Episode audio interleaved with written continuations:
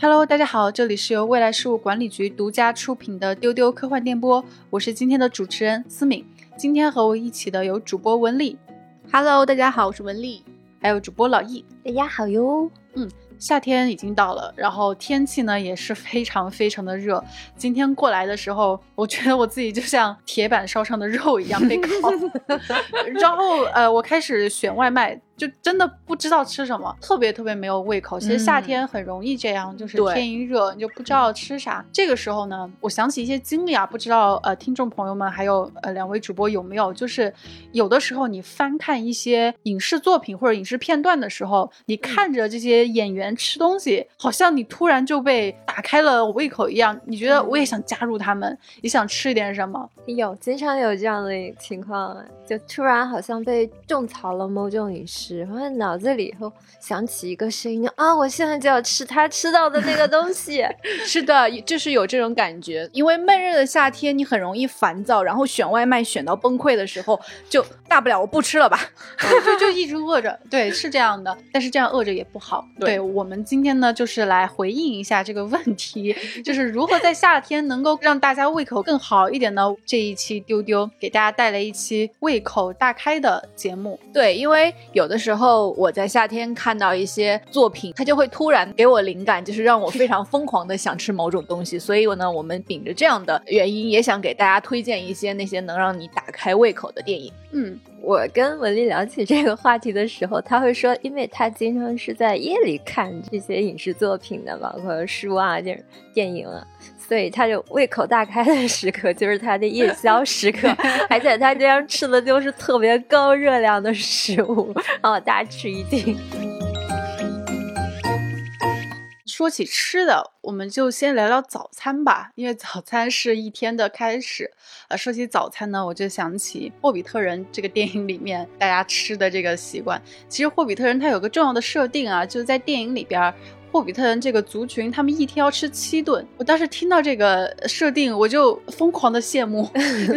七顿呢？对，其实啊，昨天晚上我和思敏还在考证这个事情啊，是是，因为我们发现，其实《指环王》的粉丝是比较清楚说霍比特人喜欢吃两顿早餐这个事情的，因为书里面原文有写过，嗯，在魔。《借前传》里面就写到，比尔博吃完可口小早餐，平复情绪不久后，甘道夫来访，说他又坐在餐厅里享用第二顿小早餐。我不知道第二顿早餐有什么，但是后面紧接着出版的这个《魔戒首部曲》《魔戒现身》作者序里面，他有明确写到说，霍比特人经常大快朵颐，饮酒作乐，喜性嬉闹，一天六餐。但是后来。彼得·杰克逊在拍摄电影的时候，就抓住了这个暗示。电影剧本里面有一段很长的发挥，就是阿拉贡和 皮平和梅丽的对话。他们就说到：“我们不是吃了一顿吗？那第二顿早餐怎么办？” 然后梅丽就说：“皮平，我想他不知道还有第二顿早餐。”皮平就说：“十一点餐呢？午餐、下午茶。”晚餐、宵夜这些他总知道吧？梅丽说：“我可不敢说。”所以就是霍比特人一天要吃这么多顿啊，实在是太羡慕了。然后我就想到电影里边，它其实也有个视觉上的展现啊，就是霍比特人那个电影一开始，矮人们拜访比尔博的家的时候，矮人们就把那些食物，就比尔博的食物拿出来，然后堆在那个长桌上，哇，看着真的是。好羡慕啊！我看着有蛋糕，还有什么？我看书里写的有什么猪肉派、白切鸡、各种肉类，还有蛋类，还有腌菜、蔬菜，还有蛋糕，就是看着他们吃的好快乐。还有苹果馅饼、奶油烤饼这种，我发现我能跟霍比的人吃到一桌去。他好像这个早餐的风格就是比较典型的英伦半岛的那个，就所谓的大早餐，嗯，那 Great Breakfast 那种吃法，就是它里面会有一些各种各样的咸派，就是派其实一般在以前就是尤其像维多利亚时代，一般都是指咸的派，嗯，甜派是后来才有的。呃，咸派里面它可能就会有各式各样的肉。比如有嗯鸽子派、牧羊人派，那就是羊肉派。嗯然后甚至还有兔子派。然后呢，他们这个早餐里面除了这些精心烘焙的这些做的派之外，还有甜品，那嗯甚至还有一些就是前一天剩下的 一些美食，很懂很懂。对，然后里面还会有麦芽酒，各种的葡萄酒。但是好像不太喝这个咖啡啊、红茶这些，这些我觉得很。容易理解，因为霍比特人他不用上班，他早上起来只用享受这一天的食物就可以，他不用说我需要咖啡来提神，然后去当一个精神满满的社畜。我我跟 思敏就说，他们一天如果吃七餐六餐的话，那其实就是生活里的大部分时间只能用来 做吃的和吃，然后收拾完接接着吃下一顿。呃，对我们现代人来说，真的太不现实了。所以我们热爱美食的人也是非常羡慕他们的 生活方式啊。对，我嗯看那一顿饭就是在《霍比特人》中啊，那一顿饭吃的很香的，还有个原因就是那些矮人他们的吃法，他们就是那种很狂放的吃，因为虽然那个是比尔博的家，但是他们就好像来到自己家一样，然后还要边唱歌边吃，然后喝酒也就是敞开胸襟，咚咚咚的喝，我看着就是特别香。然后我觉得其实挺有趣的，就是后来啊，比尔博在经历了那么多冒险，然后跟矮人们就结下这个友谊之后，比尔博有一句话，他也提到了这个食物这件事情。他说：“我家的下午茶在嗯四点，欢迎你们随时来我家。”哇，我当时就好感动，我就觉得那一顿饭，就是他在经历了那么多冒险之后回来。再想起最开始他们在他家吃的那顿饭，那顿饭突然就多了意义了，就是和朋友在一起吃的，我觉得好开心啊！你会去觉得托老他好像把他对于世俗的所有幸福的寄望都写在了霍比特人的他们的生活里面，嗯他觉得世界上最好吃的东西都写成了霍比特人的美食。对他理想中的他作为一个英国人，他所知道的 最棒的这个嗯现实生活的所有的物质生活的所有的美好东西，他都给了霍比特人。霍比特人啊，哎是的他是不是曾经说过说霍比特人就是他自我的一个缩影？对，他说他自己是霍比特人，啊，对，那啊就是对对最最幸福的一个想象愿望呗，都寄放在了霍比特人身上。对，因为霍比特人也嗯是托尔金写给自己孩子的童童话童话。嗯，没错，就是说到托尔金哈，我还想到一种食物，就是《魔戒》嗯里面的兰巴斯。这种食物呢，它是那种碳水的，有点像饼干。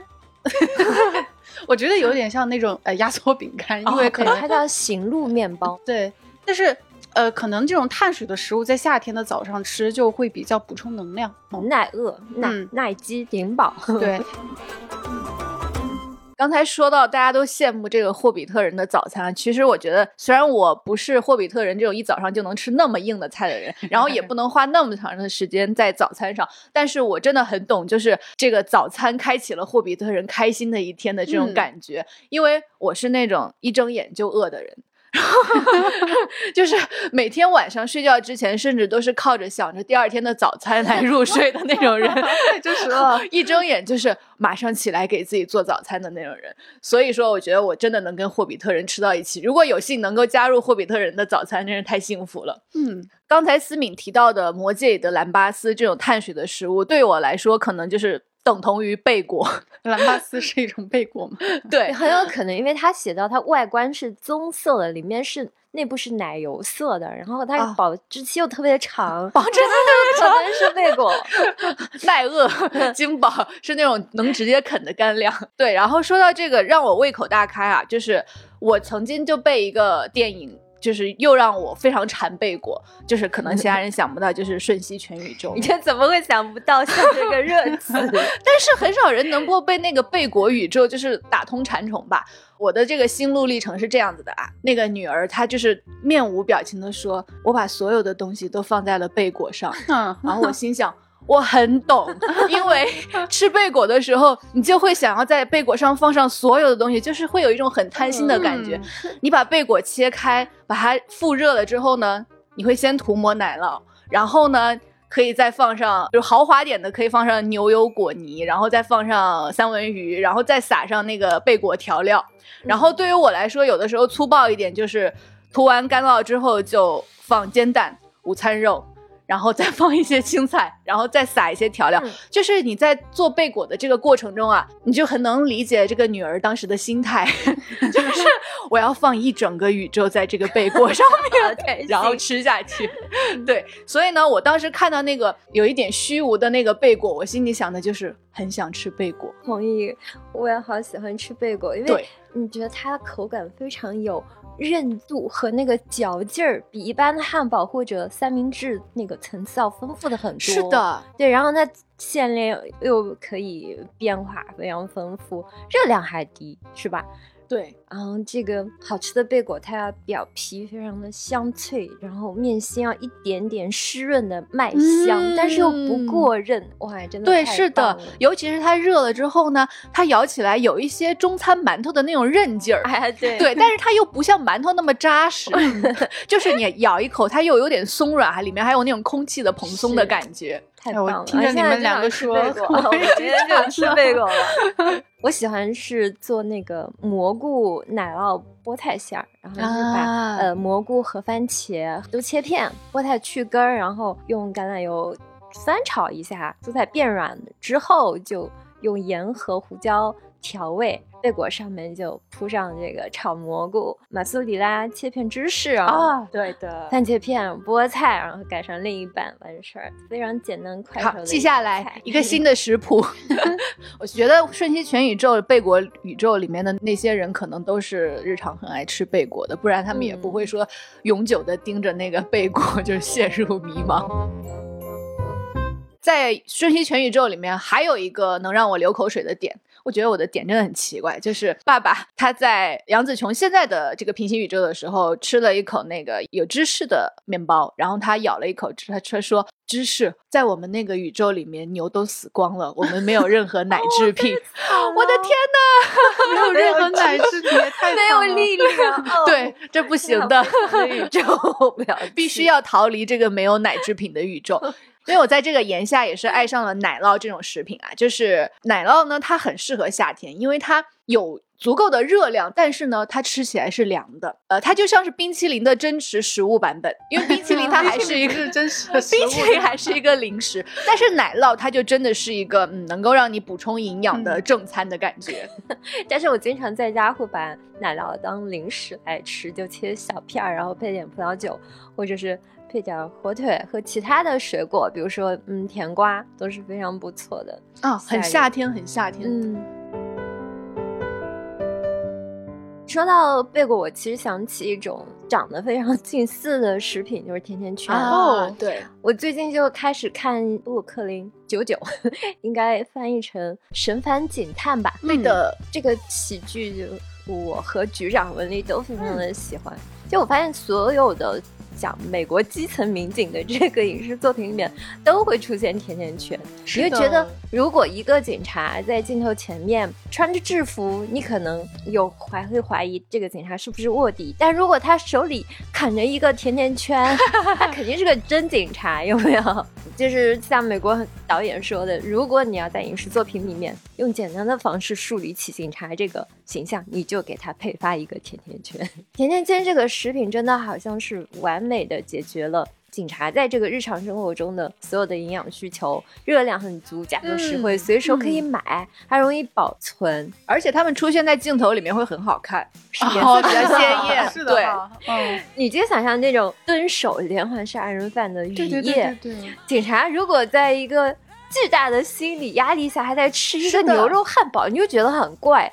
但如果他们随手掏出一个甜甜圈，你就会觉得，哎，这个人物形象不太一样，他好像胸有成竹，非常勇敢刚毅，就是你啊，我知道了，因为我对甜甜圈的印象一直就是它是一种开心的食物。啊，对吧对？它就是出现在那种充满了泡泡、粉红泡泡氛围里面的那种感觉，就是它拿起来吃一口的话，好像你的烦恼就会化解的那种感觉。是是一种让人快乐的食物，对对对至少能传达这种情绪吧。对，呃，所以我还是顺便再推荐一下这个《神烦警探 》这个喜剧，它也一共有八集，在呃前年刚完结吧，嗯，去年还是前年完结的，非常好看，推荐大家去看，真的很让你快乐。嗯对，而且老易说的，看他们吃甜甜圈，自己能够产生食欲的很很重要的一个原因，就是那些主创们他们真的喜欢这些食物，他们是真的在吃，就他们在任何工作的间隙和他们聊天的时候是真的在吃，然后会让你也觉得我也想吃屏幕里的那个东西。而且夏天吃甜甜圈会很合适，因为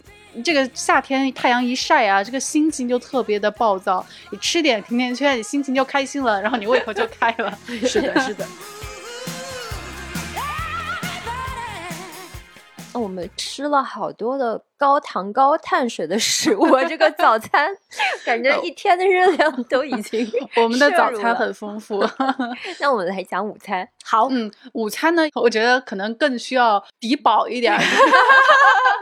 因为午餐就是你已经工作了上午了，对你现在要补充点能量，然后你下午会继续工作，嗯所以午餐一定要吃好吃饱。哎，这个同原理也同样适用于早餐，早餐要吃饱吃好，午餐也要吃饱吃好。其实中午我会第一时间反应出来的就是吃炸鸡，尤其是绿皮书里的那个炸鸡。啊，嗯对的，对的，就是那个男主是一个司机嘛，然后男二是一个钢琴家，然后他们坐在那个车上，然后我有点点忘记那个剧情了，但是他们开始说他们要吃东西，然后那个钢琴家因为他的生活比较优雅，当这个司机说我们来吃炸鸡的时候，这钢琴家他有一点他不知道怎么吃。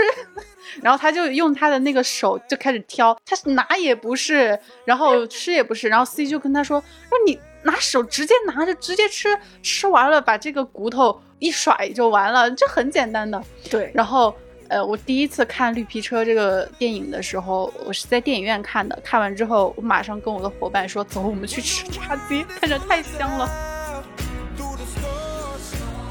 刚才思敏非常平淡的说，男主司机其实就是我们的人皇阿拉贡嘛。”哦，对，哦，对啊，对，然后呢，他们吃在电影里面吃的其实就是肯德基原味炸鸡的最初始的版本、嗯 YYDS 啊，原味炸鸡永远的神。它很经典这个味道。而且人皇他在演这部电影的时候呢，他吃起来就是哇那种真吃的劲儿，大口，然后手上沾满油了，吃的有一些邋遢也没有关系。还有损手指。对对对对对，这才是吃原味鸡的炸要义。对，而且他在电影里边还有吃那个披萨。是在一间酒店里面吃的，我印象很深。有一个镜头就是他住在酒店里面，然后他点了一个外卖，买了一个披萨，一整张他卷起来就往嘴里塞。然后我看的时候，当时整个影院都哇哦，就看起来他真的是特别热爱吃这个。我看过一个书上说，其实是苏格兰人最先发明了炸鸡，但是他们当时的炸鸡是不调味的。然后在同时代的时候，西非西非人就开始用香料和棕榈油对鸡肉进行烹调。谢谢他们。然后呢，到后来随着那个美国黑奴增多，嗯、西格兰移民的油炸技术和非洲奴隶的调味技术相混合，就形成了这种近代意义上的炸鸡。所以你可以说，其实炸鸡是黑人发明的，也是他们非常热爱一种食物。尽管对当时的黑奴来说，炸鸡价格不菲，但是还是他们很爱吃炸鸡，因为能让嗯他们想到自己的根。嗯对，我觉得炸鸡虽然在这个电影中它有一定的这个呃象征意义，象征着他们的历史和文化，但是那种油脂。脆皮哦以及嫩肉哦带来的 那种饱腹感和幸福感，我觉得每一个人都懂，是一种狂咽口水。对，是一种跨文化的一种一种共通语言，因为每个人都热爱炸鸡，每个对的，人都热爱美对的食。。这个我一定要补充一点场外信息，就是在我们未来局办公室有一个神秘的，每次都会开的车，就是有一个人会偷偷出现，然后说要不要吃炸鸡，要不要开炸鸡车，然后立马就会有人上车。哎，刚好我们附近有一家特别有名的，就是地狱炸鸡店。我不好透露具体是在哪里，但是在北京真的很有名啦，大家可以猜一猜。说起这种炸鸡，算是西式快餐吧。我也想到另外一种食物，就是汉堡。中午吃汉堡也是非常好的选择。对，而且让我非常想吃汉堡的作品是因为海绵宝宝。哎，对，因为现在海绵宝宝的梗图和视频都非常多了，我偶尔刷到之后，我就会脑袋里闪过一个念头，就是我现在要点个汉堡吃，因为就是看过海绵宝宝的朋友都知道。海绵宝宝的工作就是做汉堡的店员，然后蟹老板就是蟹黄堡的老板。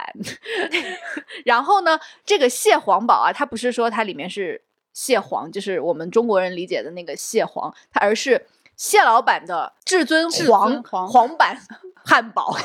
是这个意思。怎么讲？就是这个汉堡是蟹老板的汉堡，是整个比基尼海滩最厉害的美食。嗯包括蟹老板的死对头，就是这个电影里面最大的反派痞老板，他一生的梦想就是拿到这个蟹黄堡的秘制配方。但他一直哦但他从来都没有成功过。然后呢，在海绵宝宝的世界里面，很多故事就是发生在那个蟹黄堡的餐厅的，就很多路人甲、路人乙，各种长得很普通的鱼或者不普通的鱼，他们都出现在蟹黄堡餐厅的背景里面，在那里吃汉堡。而且蟹黄堡的配置还是比较厚实的那种汉堡，就除了有肉饼，然后还有酸黄瓜，然后还有那种芝士片啊、番茄，然后油滋滋的那种。然后海绵宝宝每次都在那个厨房里面用自己的铲子，然后给顾客们就不停的做各种汉堡。然后那个画面就会切到那个板子上，就那个铁板上，然后那个滋滋那个油声，那个肉声就开始。是的是的。我小时候看的时候，每次都会想到底是啥味儿啊，好好奇。然后现在长大了就会觉得说，我要点一个汉堡吃，马上。那 你们猜猜这个蟹黄堡的秘方到底里面会有什么呢？不知道哎，要就有动画片里没有讲过，是没有透露过一丁点信息。没有关系，它在比基尼海滩是跟人类世界的食材肯定不一样的。我倒不纠结这个，我只是我只是会被它馋到那一口汉堡而已。哦，而且能让我胃口大开的作品还有一个特点，就是它不是为了吃饭而设置里面的情节，包括海绵宝宝里面这个蟹黄堡啊，就它没有说。我们整天都在讲蟹黄堡有多好吃，而是它会通过各种故事来讲蟹黄堡日常的制作。比如说，我就记得海绵宝宝里面有一期是专门讲它的做蟹黄堡的铲子。他管他的铲子叫铲铲，然后他的然后他的铲铲坏了，然后他就做不出美味的蟹黄堡了。所以铲铲也是很重要的。对，说起这个是在海滩的汉堡这样的食物啊，我又想起了另外一个我特别喜欢在夏天吃的，那就是海鲜。海鲜也很棒，好残忍哦，思明。天真的是和海鲜是绝配呢。我这样的一个海边出生长大的人，当然海鲜是我一生的挚爱了。就是万物皆下品，唯有海鲜高。夏天的时候，我就隔三差五吃海鲜盖饭啊。说起海鲜盖饭，就会想起《海鲜日记》电影，之前局长也安利过，嗯当做一部春日电影来安利。我不知道为什么在他的这个联想记忆中，这个《海街日记》是春天的记忆，对我来说肯定是夏天，因为整个电影都是在讲夏日的海滩。这个电影其实是讲的说失联十五年的父亲去世了之后，然后。嗯，在镰仓相依为命的三姐妹去参加父亲的葬礼，并且决定回去看看他们那个同父异母的小妹。然后葬礼结束以后，大姐就决定把这个小妹接回镰仓共同生活。啊，电影里面有很多的美食和美景，嗯嗯，是的不光很吸引观众啊，在剧情里，这个美食也是把这个四姐妹的复杂感情，嗯，牢牢的联系在一起的一个元素。非常真实。比如说，三姐千家出生的时候，母女们已经离开了父亲，她印象里没有见过父亲，但是她从姐姐那儿知道父亲最喜欢钓鱼，所以她总是拿着鱼竿去海边，想象和父亲一起钓鱼的场景。然后就来到熟知的这个海边的小店，点一份最爱吃的沙丁鱼盖饭，慢慢的吃。到了梅雨季的时候，他会讲他们姐妹们一起做梅子酒。梅子酒的这个滋味也是一家姐妹她们性格的这个映衬。刚到家的这个小妹妹，她一直觉得自己母亲抢走了三个姐姐的爸爸，所以一直心里有一种歉疚。然后在家里和姐姐们相处的时候都非常的小心翼翼。然后他们四个人第一次坐下来聊自己的生活，就是制作梅子酒的时候。嗯，哎，在这个梅子酒带来的微醺里，四个人就慢慢的放下了这个隔阂。我是看了这个电影之后，我就开始在家里每年夏天都要酿一下梅子酒。我也是，哇，你们都会酿啊？对好棒啊！其实是非常简单的，嗯其实可以跟思敏介绍推荐一下 这个工艺啊，就是把梅子干净的梅子买来之后，尽量你挑那个最光洁、最完整的。肥肥的梅子，然后你把它那个上面的那个果蒂去掉，因为它嗯果蒂会有一些草酸的嗯这种沉积，会带来一些可能会有苦味吧？对，苦嗯味和一些发酵的物质。然后洗干净之后，你就直接浸泡在酒里面就行了。你可以用任何你喜欢的基酒，不哦管是洋酒也好，或者是白酒都行。梅子酒可以有两种，一种是陈酿，一种是浅渍。前渍就是一个月起。嗯你一个月之后，你就可以拿来吃，有一点淡淡的梅子的风味。你也可以酿一年起的那种陈酿，反正就是特简单的一个夏天，工艺我觉得。对，特别适合夏天来喝。嗯嗯，把梅子酒里面放一块冰，嗯，哎，吹着风，你看这个就是特别就夏天了。我可以把我拍的一张我们家酿梅子酒的照片放出来给大家看看，真的是让大家感受一下这个梅子酒和夏天有多么的适配。对的，我前几年也有酿梅子酒的习惯啊，就是每年的五月份，然后酿上满满的两大罐，然后等到第二年的时候再弄开。我是放很多冰糖的那种，然后等嗯夏天的时候就放冰，然后和苏打水，然后再兑梅子酒，然后那种啊那种气泡充满嘴巴的感觉。嗯，而且很配刚才说的海鲜盖饭，就海鲜盖饭，你吃 吃着有点燥热了，你喝点梅子酒，哇，那个感觉是，太棒了非常清凉。当然还是要推荐大家去看一下《海贼日记》这部电影，真的是太喜欢了。每次看完就记住的不光是里面的内容情节，还有就是这个故事里每一处留下的这种淡淡的梅子酒香气，然后还有海鲜盖饭，对，还有他们这个猫食堂里面定时，还有炸竹夹鱼，然后还有父亲做的鱼生吐司，还有母亲教大姐的海鲜咖喱饭啊，反正美食是穿梭在电影的每一个细枝末节里，也嗯牵动着这个每个角色的这种温情的一个存在。所以说，热爱大海、热爱美食的朋友，都推荐你去看一下这个电影。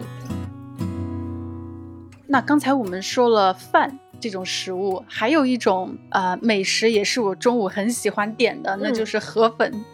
啊，对，河粉，思敏是西南人是吧？对，对，是一个擅长做粉的 一、啊一个省份，来自是一个。我其实最近经常的吃的是越南河粉，哎，倒不是影视作品种的草，我是被一个 UP 主种的草。其实我经常会最近经常看那个 Uncle Roger 的啊频道，Uncle Roger 就是那个点评呃外国人做做中国饭的那个华裔，对，可能我跟不熟悉这个 Uncle Roger 的朋友介绍几句吧。他本人是一个定居在伦敦的马来西亚华裔，是一个自媒体博主，也嗯是一个喜剧演员，叫黄景玉。他常年在世界各地做脱口秀的巡演。他有自己的油管的频道，也有像 B 站和小红书的这些中文媒体的自媒体频道，你们就可以随处去看他的这些视频。在他的频道里，他扮演的是一个中年亚裔，身穿这种很土气的橙色 polo 衫，然后用非常浓重的亚洲口音的英语来说话。就是他其实扮演的是 Uncle Roger，是他的一个人设，他代表的是一种欧美人眼中对于早期亚裔移民的刻板印象。就是那种非常带着各种偏见的刻薄固执，然后做菜喜欢用味精，非常嫌弃素食主义者，也不相信过，对，是我了，不相信有过敏体质这回事儿，啊 对他也是中国家长了。然后他内容，他视频里面最常见的内容就是吐槽各路英美厨子做亚洲菜。对，嗯所以说老女士刚才说到这个人，我还很好奇老女士怎么会被她的视频 弄得胃口大开，因为我也看过她的视频，她都是在那里骂外国人做中国炒 饭，我觉得打开之后我就嗯胃口全无。就是他本人是很懂饮食，他也对美食，哦他也知道怎么做，所以他点评吐槽这些英美厨子做饭的，其实是很一针见血。他有时候也会放一些他觉得做的特别好的，比如他特别推崇王刚 美食作家王刚的蛋炒饭的正宗正经。王刚师傅的视频我也经常看，每次看都胃口大开。你看完那些欧美厨子乱糟糟做的这些河粉啊、日本拉面啊、蛋炒饭之后，你就想，我生活在一个能随处点到正宗亚洲中餐 中餐的这个对地方，我马上就下单。嗯，我们这里周围也能点到非常不错的河粉，所以我就最最近经常吃呃越南河粉、中式蛋炒饭和日日式拉面。那么刚才呢，我们分享了。早餐还有中午饭，早餐我看我们吃的好像都是西式的一些甜品啊、派啊什么的。中午饭呢，我们吃的是东南亚的菜系。对对，那么晚餐呢，我想着我们可以吃一些更接地气的，就吃一些家常菜吧。晚上就是需要用最家常、最本土、最 local 的这些美食来熨贴自己的胃了。对，那说到这个最好吃的家常菜是哪一部作品呢？我第一反应就是《武林外传》啊，赞同赞同。《武林外传》里面吃的那些家里面会做的菜啊，我觉得是全世界最好吃的东西啊！而且我坚定的认为《武林外传》是一部美食番。哦嗯，我们先来看一下《武林外传》的这个故事发生的主场地同福客栈，它有什么吃的？像什么青椒肉丝、烤鸡腿、狮子头、牛柳，还有大嘴锅里面会经常炖肉汤，还有嗯土豆丝，还有包菜，还有小葱拌豆腐，以及等等等等等。哇，这些就是回家会吃的那些，就特别让人觉得。满足，而且每一次你看《武林外传》的时候啊，它的那个打光打在那个食物上，啊油亮油亮的，而且量特别大，量特别大，特别实在的大。大嘴。对，你又觉得就是家里面才会做出这种，就是肯舍得放油，又肯舍得给你大 大碗的。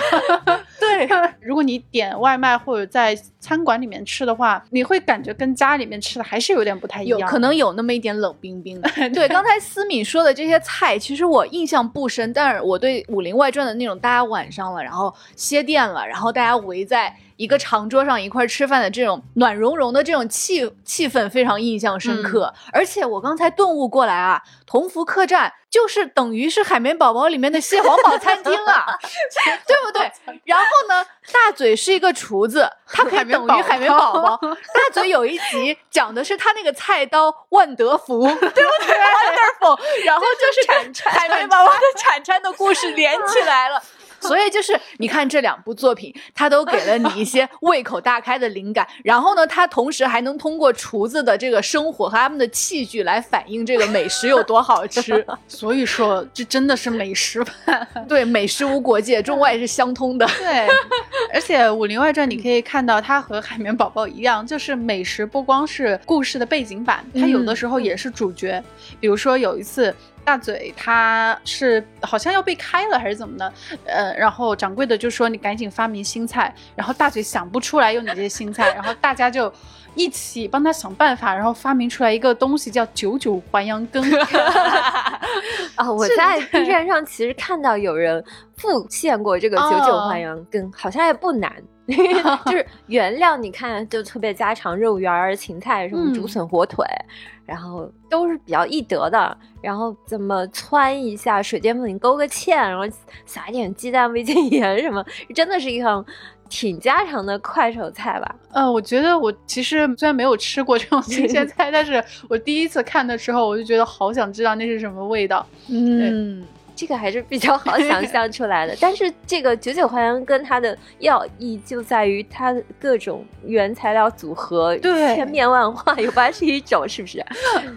而且这象征着，呃，所有同福客栈的人，他们都为了让大嘴留下，都想出了自己的点子。啊比如说“九九淮阳羹”这个名字是秀才起的，啊然后菜好像是老白买的吧，然后大嘴说：“我就是把菜放到锅里了。”然后还有一集就是我觉得特别好吃的是白展堂和佟湘玉第一次见面，然后白展堂什么都不会做，但是佟湘玉很饿，然后啊老白就给他做了炒蛋，然后给他做了馒头。那个情况下是湘玉她特别饿，应该是饿了三天，然后老白就 他也不会做嘛，然后他就给他做了那个炒蛋。然后你看那个镜头中演员严厉的表演，他就是张开嘴巴，然后拿着盘子在舔。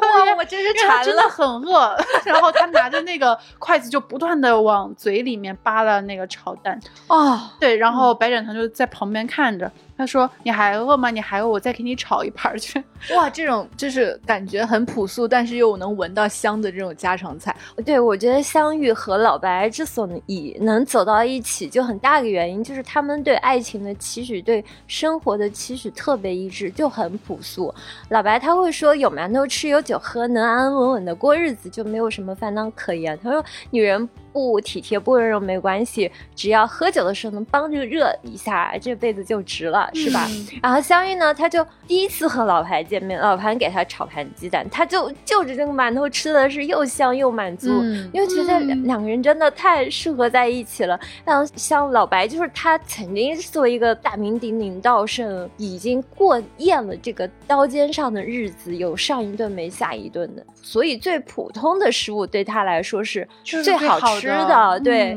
那这就是他对平凡生活的一个向往，就体现在他的饮食观上。那香玉也是大有来历的，当年是什么一个嫁妆上呢？一块宝石能换一个客栈，哎，对，他也是当年 曾经风里来雨里去见过吃过的人，所以他们这两个人就是退回到生活的这个本质上去，对，本质上去，所以你看就特别合适在一 起。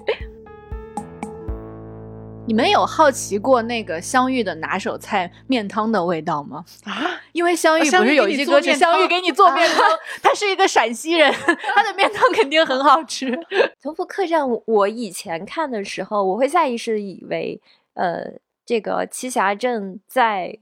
汉中啊。后来多琢磨了，你才意识到它真的是一个不一定在哪里，这个真的是一个架空剧。嗯，他在他们这个宇宙观的设定里。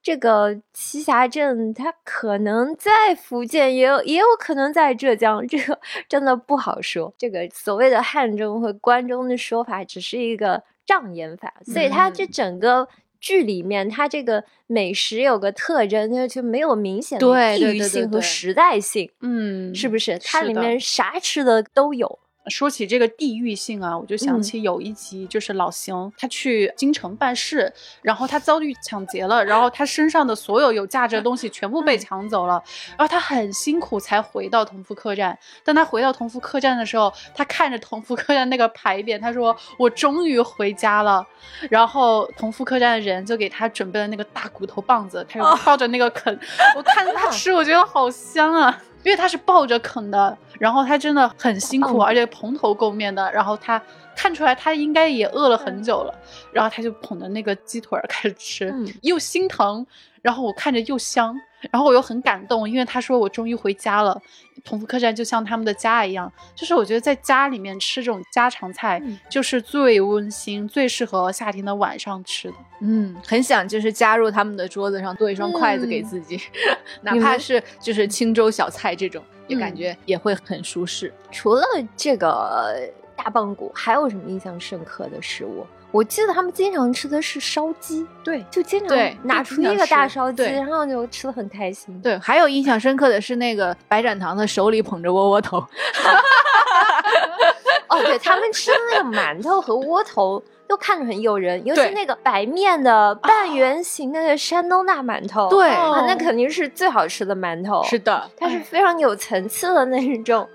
就很硬实的那种北方的碱水馒头，散发着白馒头的香气。对，我记得有一次就是，哎，也是大嘴说要走的那一次，然后大嘴说我要走了，然后老白就说你你先给我弄点吃的，我认为这世界上最好吃的就是白馒头，然后大嘴就说行行行，我给你拿去，他又拿了一个。个馒头吃来，然后因为那个时候白展堂就特别饿，然后他说我只要一个馒头我就满足了，就赶紧给我拿一个馒头去。我每次看他们吃馒头就觉得好香。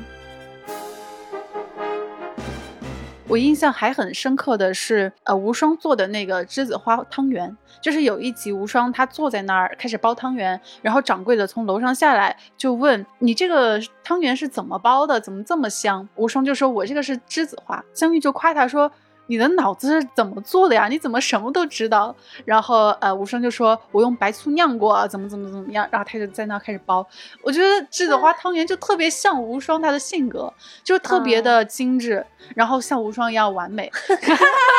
是啊，我其实当时看完我就觉得，编剧用栀子花汤圆这个来写无双这种江南女子的这种清雅性格，它是挺合适的。但他其实应该不太懂。怎么做美食吧？因为栀子花这个食物啊，就其实南方很多省都有炒着吃它的这个一一个做法，就是把栀子花的花心花蒂去掉，嗯，然后焯水，焯水了之后使劲揉搓，把里面那个花瓣的那个涩味给去掉，然后用大火炒，就一般会放在韭菜。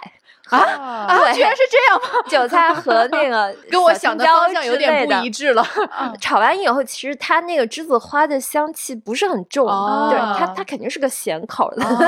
它不像百合花，它可能最后炖煮了吃还有一点 creamy 的口感，它只是保留一点点那个野花的那个幽香。我相信它用白醋腌制以后也不会有很清香的味道。它也不是桂花或者是玫瑰，它还。还是能保留那个很重的清香，所以我当时就觉得，哎呀，编辑你不是很会做菜哦。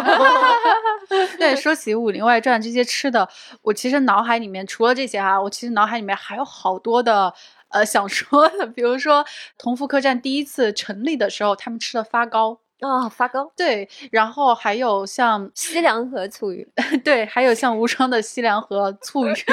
对，那个西湖醋鱼呢，当时秀才是端着盘子就着馒头，然后直接这样吃的，哇，看着真的很香。然后用馒头蘸着那个鱼汤啊，对，就看着哇，满满的油脂，还有酱料的香味，就是《武林外传》的每一道美食啊。背后都有他们的故事，嗯，我觉得这个设计真的是非常妙，而且很重要的一点是什么呢？《武林外传》它是个喜剧，所以夏天如果你看一集《武林外传》的话，你马上心情高兴了，你吃东西也很开心，下饭剧 名不虚传。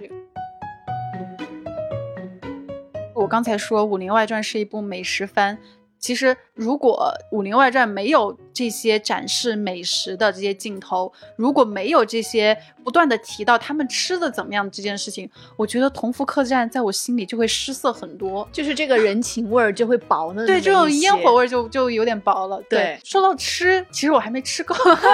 对，我懂思敏这种心情，因为《武林外传》那个时代，大家就是夜生活比较匮乏，大家吃晚饭比较早，可能现在你五六点就吃完晚饭了。对吧？然后你又到晚上十点的时候饿，就像我们今天节目刚开始说的，说不定晚上你又开始饿了呢。对，晚上就是真的饿，然后开始看完 电影又开始开始在深夜打开冰箱，然后冰箱的光照到你的脸上。说不定我们现在在听丢丢的朋友，他也是在晚上听，现在他已经开始琢磨在吃啥了。对，是这样。但是我晚上想吃的东西，可能跟大家一般想的那种外卖平台上的夜宵不太一样，因为那种因为。夏天了，就是实在太热，不太想吃那种小龙虾呀、烧烤啊、火锅这种。我的晚上呢，就有的时候非常馋一些甜品，但是你早餐也吃了甜品，晚上再来，晚上是一些糖分更多的一些甜品，比如说我看《老友记》的时候，就是被种草了两个让我念念不忘的甜品，一个就是。大曲奇这个情节不知道有没有朋友记得，就是菲比她有一个祖传的曲奇饼配方，然后莫妮卡跟千德尔要订婚了，然后呢，莫妮卡就说：“那你把这个配方给我吧，作为我的订婚礼物，因为我想成为给孩子们做出最棒的巧克力曲奇的妈妈。”结果呢，菲比就说：“啊，我的一个配方被大火烧掉了，也不知道真的假的。”然后呢，他就给莫妮卡了一块仅存的冷冻过的那个饼干，然后莫妮卡就说：“行，那我猜一下菜谱。”结果呢，他们。一直研究研究了好多天，说啊，我吃了一下，觉得里面可能有肉豆蔻啥的。最后呢，发现菲比奶奶所说的这个祖传的家庭手作秘制大曲奇，其实是雀巢的 量贩版的饼干配方。我有的时候就会晚上饿的时候就会想起这个情节啊，然后就是非常非常非常想吃这个巧克力曲奇。这个时候就推荐大家在家里囤一些趣多多或者是达能王子巧克力饼干，因为能让你胃口大开的影片还要有一个特点，就是它提到的那些美食必须是你能够吃到的。如果你是一个满汉全席，就是你要努力很久都吃不到，那就没有意思。但是巧克力曲奇这个，我们通过超市啊还是可以拥有的。说完了这个巧克力曲奇，还给大家推荐一个，就是晚上让你发胖的那个罪魁祸首啊，就是叫芝士蛋糕。老友记粉丝应该也知道这个芝士蛋糕，就是它突然出现在了主人公们的公寓门口，不知道是谁的，但是呢，Rachel、Chandler、Joy 他们降低了自己的道德标准，昧着良心。把这个没有主人的芝士蛋糕好几次的都吃掉了，甚至都掉在了地上，还要趴着吃，就还要拿勺蒯着吃。对我非常喜欢芝士蛋糕，所以我每次看到他们这个情节，就是我心里想的是，我必须立马吃到一块芝士味浓郁的芝士蛋糕。然后呢，我为了满足自己这个愿望，就是我已经熟练掌握了做纽约芝士蛋糕的技能。对我大概每年都会就是失心疯一次，给自己做一整个大的，然后把它切块存在冰箱，然后晚上深夜的时候 打开冰箱来吃一块，这是完美的夜宵啊！然后呢，芝士蛋糕其实真的是一种做起来很简单，但是满足感非常高的甜品。大家可以去各种那种美食平台搜菜谱，它基本上就是底儿是饼干底儿、饼干碎底儿，然后呢中间是那种非常扎实、口感绵密的奶白色的那种，嗯。充满着浓郁香气的芝士，对，然后呢，上面我还会涂上一些酸奶油作为 topping，就是这样，它的口感会更丰富一些，又有一些酸，然后有甜，下面还有那个饼干碎碎的那种颗粒感。对，我觉得它最妙的就是它那个湿润的感觉，介于烤芝士和冻芝士之间，对，就是。酸奶油做出来那种独特的口感，对，而且因为它是冷的，你可以认为它没有热量，不会发胖。而 且冰冰凉凉的，夏天晚上吃正好。是的，是的啊。当然，你实在如果找不到的话，就去星巴克里买一个。他们做的芝士蛋糕还不错，这个纽约芝士芝士蛋糕绝对是能够在深夜填补你的胃的一个完美的一角。那今天我们分享了在夏天能让你胃口大开的一些影视作品。其实我有一个小小的总结和发现啊，就是怎么样才能在夏天胃口大开呢？就是和家人、朋友和喜欢的人在一起，然后畅快的打开胸襟就吃。嗯所以呢，在在快乐的氛围中聊天，然后就能吃进去很多让你开心的食物。是，所以呢，今天呢就特别为大家带来这一期，祝愿大家都胃口大开，然后吃的好好。对，然后呢？因为我的馋虫被唤醒的点比较奇怪，不知道我们提到的这些作品能不能让你胃口大开，所以也欢迎来留言告诉我们你曾经被哪些电影唤醒过胃口胃口呢？